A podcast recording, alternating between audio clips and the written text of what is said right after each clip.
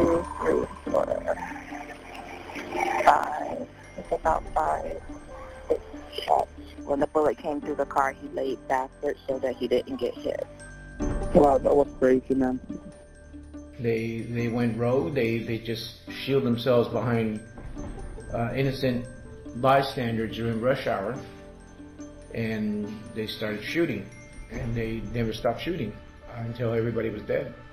What I am shocked the most about is that more people were not struck by bullets.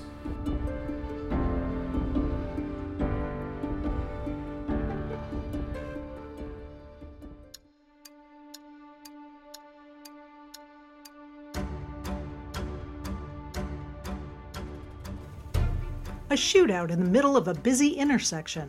Commuters making their way home around 5 p.m. on a Thursday.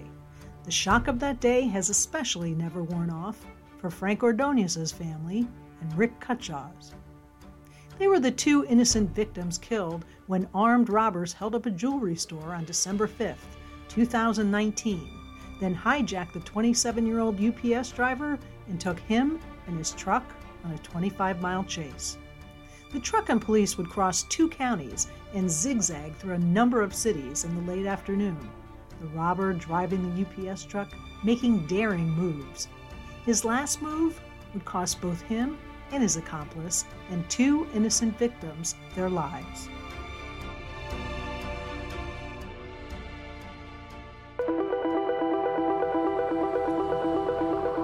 Local 10 and Local10.com present the Florida Files. I'm Michelle Solomon, and this is Police Chase Gone Wrong. Two bold robbers, two innocent victims, 20 police officers, approximately 200 bullets, and families still looking for answers three years after the fact.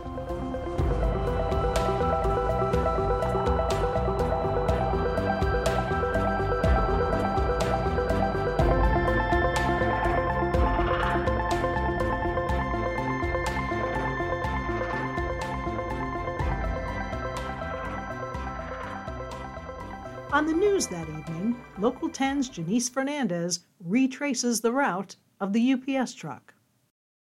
A chaotic chase turning deadly. It started on Miracle Mile in Coral Gables, the whole scene playing out live in the middle of rush hour traffic. A hijacked UPS truck that is being followed by police. The suspects speeding with police close behind from Coral Gables making their way to Broward County, heading northbound on I 75, driving on the shoulder while trying to evade police, but they remained close behind as the truck gets off on Pines Boulevard. Going back on the shoulder, bypassing traffic, now heading down Pines Boulevard. Watch as they zoom right through an intersection.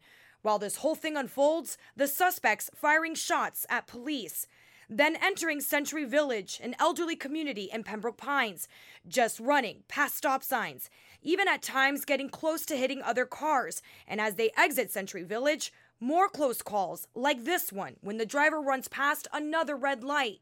Shortly after, the driver making a U turn on Miramar Parkway.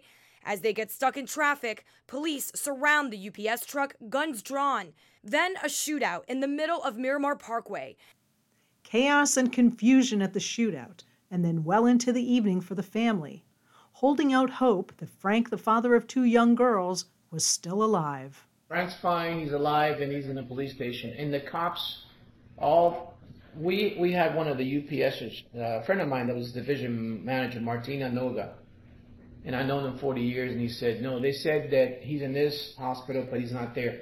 Then we went to Hialeah. Uh, no, we went to Hollywood Trauma and we went there because they said he was there. They said he we went to like three hospitals, and then they kept he kept calling, and, and they said that he was at the Hollywood Trauma Center, that he was alive, but he was hurt. So we get there, all of us got there, and the uh, I guess the receiving administration said there was no one by that name. And administration said there's no one here by that name, but the FBI is on its way to talk to you.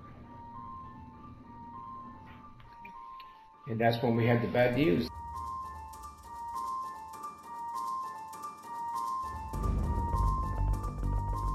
Frank's sister Genevieve was 15 years old when her brother was killed, the horror of it all playing out on live TV. She talks about how she found out the news of her brother's death on social media. I found that my brother died through Instagram. My friends sent me a post of my brother, and it was saying, um, my condolences to Frank Ordonez's family. And I thought to myself, like, this is this a joke? Like, this is not funny. Yeah, I didn't know. I didn't know. Five days later, the viewing, and then the funeral. The family trying to face the fact that Frank is really gone. Local 10's Andrew Perez reports. It's the last time she'll get to say goodbye to her son. A long procession, a walk to the gravesite. Frank Ordonez's mother opening up, saying she's desperate for answers. Lo que sé que he dejado aquí a mi hijo y que ya no va a regresar conmigo y me tengo que ir sola. Eso es lo que yo sé. She went on to say it wasn't his time to go. He was a hard-working young father. They believe this didn't have to happen. Among those at Frank's funeral, though, the UPS driver whose route Ordonez was covering that deadly day. Uh, he said to me, uh, "I'm the driver that I'm the driver that called in, and I'm and and I, it should be me there, not not Frank." And I said to him, "You know, it's not your fault." Frank Ordonez's family wonders why the police didn't act differently that day. In plain daylight rush hour, where was protocol? Where was SWAT? Where was the hostage negotiator? And so does Tom Cutshaw, whose 70 year old brother, a union representative, was about eight miles from his house, driving from his job. He was stopped at a light at the intersection when the barrage of gunfire erupted. A bullet from the shootout pierced through his 2009 Lincoln Mercury Grand Marquis and hit him in the head, killing him.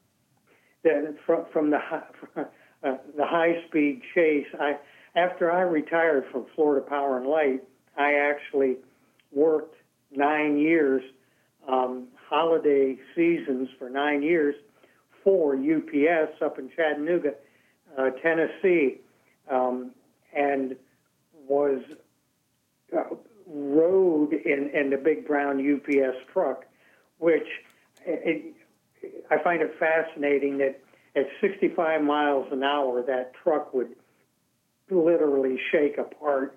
It did not go that fast. It wasn't designed for high speed chases. And, you know, from the very beginning, when they chased it up the interstate at what I would have considered a low speed chase, that they had ample opportunity to stop it right then and there, but, you know, chose to go on and, and cordon off a, a busy intersection at, at rush hour. They, they, they could have done several different, in my opinion, could have done several different things to, you know, achieve a better outcome. Why why the body count wasn't more? I, I it, it was just something that you you never expect to see in real life, and it was just uh, just this horrible tragedy that that unfolded in, in front of everybody's eyes. Richard Diaz, an attorney in Coral Gables who's been practicing law for more than 30 years, and for nine years before that worked as a patrol officer and a detective for the Miami Dade Police Department, agrees. Uh, I am shocked, not that there wasn't a pit maneuver, not that this chase went as long as it did, not that the victim died. What I am shocked the most about is that more people were not struck by bullets because of the direction of fire the amount of rounds that I can tell was fired from just looking at the video uh, is close to miraculous. I wanted to hear from someone with a background such as his and look to Diaz for an outsider's perspective. So when I speak with the families and they mention it frequently, um, and you know they always say, and everybody that talks about it, um, that's not somebody who really has a knowledge of it, they say, why would this happen with a hostage in the truck?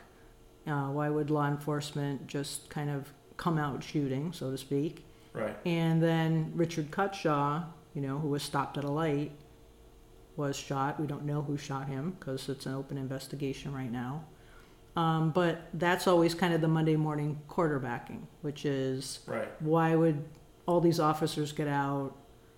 It's a loaded question. Uh, before I answer, let me tell you that I have the unique uh, position of having been in a shootout my fourth day on the job, which was a bank robbery in progress where they took a Miami Dade police officer in uniform working off duty at the People's Bank on 184 and 160 Highway hostage. So I've actually been in that situation, and we exchanged gunfire with the robbers, the assailants. There were two of them. Uh, one died from the gunshot wounds. The other was hospitalized, and we had a tough decision to make. We were satisfied that they were more likely than not going to shoot the officer or take him hostage. And when we fired, we were at risk of injuring or even killing our own officer. So sometimes that decision has to be made, and, and I want to make that clear. Here, however, I think the situation was was vastly different because um, you had leading. There's three parts to this. I think, as I said before, one is the decision for the initial pursuit. Then number two, the decision to continue the pursuit, and then number three, the decision to fire. Right, the use of deadly force. So I've always said, and I continue to say that the, the first two decisions were the right ones you had to engage in the suit. You have a forcible felony, you have a robbery, armed subjects. It's a vehicle that you know cannot travel at a high rate of speed. Um, uh, you have a person who you know or reasonably know or believe is uh, being taken hostage. And so that second decision was the, the right one. Um, and now I'll get to the third part, um, which I think is where you know where most people are interested in listening to, and that is the actual confrontation itself. These officers were very put themselves very much in a crossfire situation or a close crossfire situation. This wasn't what I would call a typical direct line to line crossfire situation, but it was sufficiently close enough that it should have been avoided because it, it would not have been difficult for one of the officers on the left side or the right rear to have gotten struck with friendly fire, from what I saw from the angles. Couldn't they have waited a second when they saw him? Or couldn't they have, I don't know. Was there any way? I guess what I'm asking is, was the, the big question always is, was in the conversation is, was there any way to save that hostage? Is there a chance, and, and of course, is there a hope? Yes, there is, that when you stop them and there's a confrontation, that they will say, I give up, and they release the hostage?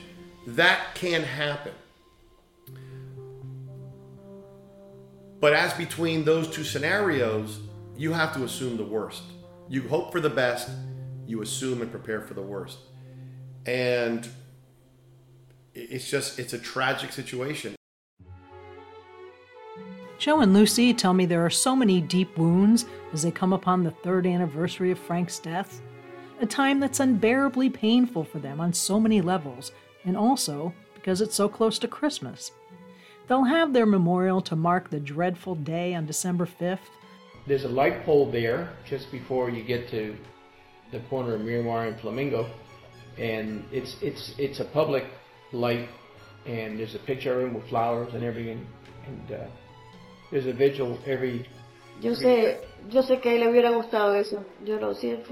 She says that Frank would have loved that, that vigil that we do for him every year, and people gather and and they get together and and um, you remember him. Yeah. On the two year anniversary at the shooting site, they thought by this time they'd have more answers, some sort of resolution.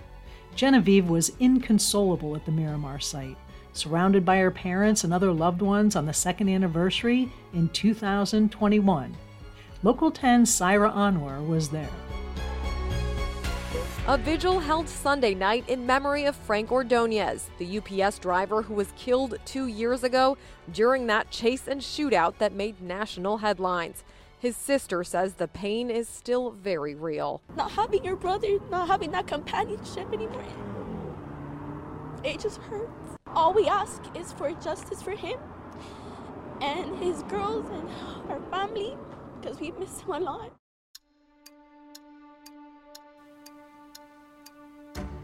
On September 16, 2020, lawyers representing Frank's two young daughters, now left fatherless, call a press conference announcing the lawsuit. Attorneys Michael Haggard and Adam Finkel say that the officers should have stopped the van before it became stuck in a densely populated area. Local 10's Alex Finnie was at the press conference.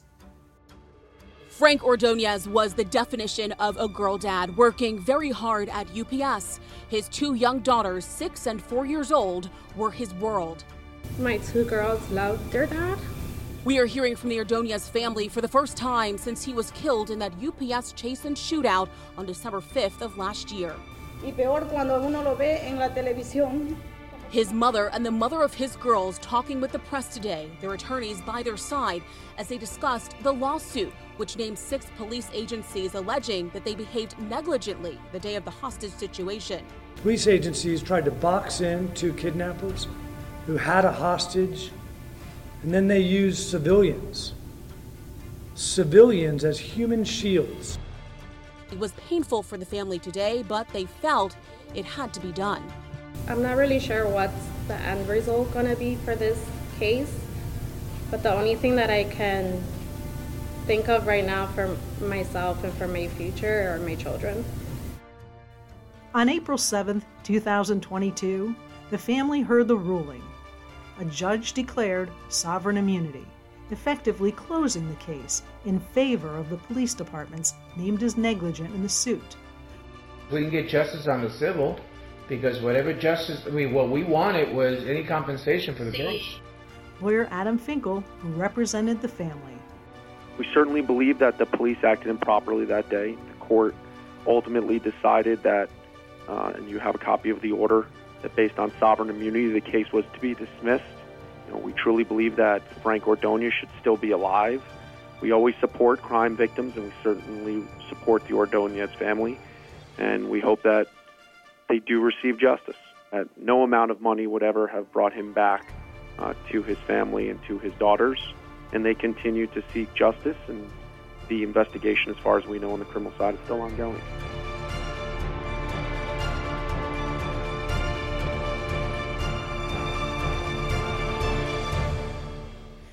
Criminal investigation is still ongoing. The Florida Department of Law Enforcement, whose job it is to investigate police involved shootings, submitted their report to the Broward State Attorney's Office on September 15, 2021. In the Florida Files, Episode 1, A Police Shootout, UPS Driver Held Hostage, the families had told me that they hadn't heard from anyone, including police departments, nor the Broward State Attorney's Office. A state attorney's office spokesperson said voicemails were left on November 4th for both the Cutshaws and the Ordonez family. So I know you called me and told me you received a call from somebody at the Broward State Attorney's Office. Right. Yeah. Right before right before Thanksgiving, I got a call from Chuck Chuck Morton, who was uh, with the Broward County District Attorney's Office, and um, he he reached out and he just he wanted to inform me that he was just put on my brother's case and that he would be handling and looking into um, the circumstances surrounding the shooting, and uh, just wanted to let me know that um, he would be doing that. And just he was he was very um, kind. He, he told me I could call him if I had any questions. He cautioned me that this would take time, but that they were uh, looking into it, and he would give it his full attention again, I find it interesting that after three years, all, all of a sudden I'm getting all these calls from people saying that they're, um, you know, looking back into um, the uh, death of my brother and uh, all, all the conditions surrounding that. So it's it's interesting timing. The Ordonez family didn't receive a call, or so they thought. The telephone number in the investigation paperwork the state attorney's office had was not one they recognized, so wherever that voicemail was left, they never got it. I convey the message to my contact at the state attorney's office. Joe Marino gives permission for me to share his number with them. He gets a call. He said he had a good conversation, explained that it was much like the one Tom Cutshaw had, and was finally glad to hear from someone. I looked to Melba Pearson. She was a prosecutor for 16 years in Miami Dade County. She served as deputy director of the ACLU of Florida, working on civil rights and criminal justice and police reform issues. And she's director now of prosecution projects at Gordon Institute for Public Policy at Florida International University. I want her to explain what a civil case versus a criminal is, and what winning that civil case could have meant for the family, and also what the ruling sovereign immunity in favor of the police department means. You know, the reality is sovereign immunity is something that's in place to be able to protect people that are acting under what you know what we call the color of law. That basically they're acting as part of their lawful and legal duties, and something horrible happens. So basically, the argument was that the police officers were acting in their lawful capacity as police officers, and that they encountered a situation and responded in a manner that was lawful and also that was basically unavoidable and was not a situation they created. Now, can reasonable people differ on that? Absolutely, right? But from a from a legal perspective, the judge felt that there was not enough to be able to move this case forward and that the officers should be granted immunity. They lost the civil case. Would the civil case have been what had given them some money for maybe the Frank's two girls? Is that is that what a civil case would have ended up? The departments would have had to maybe pay out a settlement. I, I don't know how that works. Yes. So many times when we have these types of police shooting cases, the civil route helps the families be able to pay for funeral expenses, you know, uh, household expenses, leave something as a legacy for the kids to help them go to college or whatever the case may be, kind of help make up for the, the financial absence of their loved one in the family structure. So the civil, the civil law part of the world, right, is about money. The criminal side is about accountability in terms of is someone going to jail? Is someone going to have a felony charge on their record, uh, or someone going to have to go to probation, or whether it's a diversion program or some other means. But it's about the loss of liberty or freedom in some way, shape, or form is what we look to the criminal system for. We look to the civil system for that financial accountability and that ability to be able to give some sort of settlement or assistance to the family. Lucy, Frank's mom, says she wishes the family could have conducted their own private investigation. Lo que yo tengo es de que cierran. The, the pain that she has. Porque los policías tienen. It's they they close the case de que because of sovereign immunity. Yo digo, estamos en un país muy adelantado. ¿Cómo es posible? The best country in the world, and uh, there's no justice when it comes to this case. Porque no tenemos dinero, porque somos latinos. Because we don't have the, the resource, the financial resources, or because we're Spanish. So, si tuviéramos dinero, peleamos el caso porque tenemos dinero. If we had the financial resources, we could fight. Fight, fight it in court. Entonces, como no tenemos dinero, so we don't have the money. Ellos quieren, quieren que murió cualquiera. Eso no es so así. It's like, like nothing's happened. Uh, we lost a human being, and uh, no one's taken effect on that. No. Fue, yo cuando vi eso, yo dije, no, está en mi mente, no, no estoy en mi país. Aquí nos van a ayudar. No, we're not in my we're not in my country. She's from Ecuador, so we're not in our country. So there's going to be justice because it's the best country in the world. En mi mente dije, mi hijo se va a salvar. And in her mind, her son's going to be saved. Ellos lo van a llevar a una parte donde no haya nada. They're gonna they, they're gonna try to rescue him. Porque como yo conocía quién era mi hijo, Since I knew who my son was, 100% que los delincuentes no lo iban a tocar. 100%, she's uh, she's sure that the kidnappers weren't going to hurt him. At the time of the shooting, Juan Diaz was the director of the Miami Dade Police Department. He retired shortly after the high profile incident, where 15 of his officers were involved. And while there was speculation that he may have been inclined to leave because of the events of December 5th, 2019, he made it clear that his decision to retire was in the works for a while.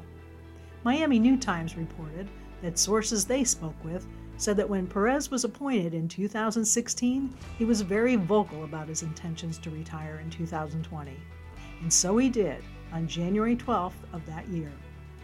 But on December 6th, 2019, the day after the shooting, during an interview at Miami Police Headquarters, the director answered questions about how his officers responded to the hostage shootout, and he publicly offered his condolences. The fact that officers moved forward to address great danger. Not too far from there, you guys were there covering the story. On a February 14th, someone decided not to go forward when, when shots rang out, and the end result was a horrific result.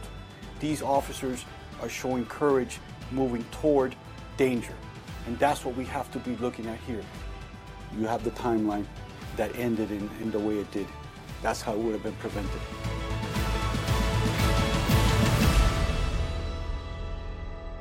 And I, I want to pause for a second, first and foremost, because you know we, we have to um, express our sincere condolences to the, the family of the two innocent victims of that horrible ordeal that ended in such tragedy you know, the pain that they must be going through, I can't even comprehend, so I can only empathize the pain that they're going through right now.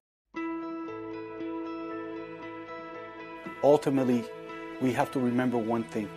No one got up this, in that morning yesterday and decided that they were going to take two innocent lives. We don't even know whose round struck them right now. It's kind of early on, but it doesn't matter what the result is. The people responsible for this action, for this result, are the two gentlemen that decided to enter that store and commit this violent crime within our community.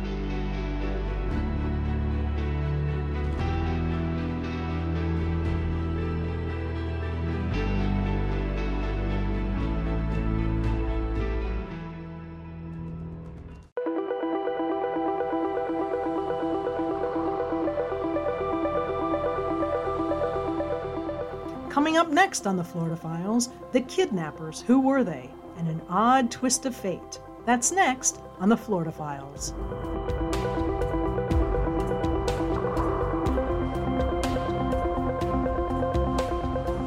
Are you a fan of the Florida Files?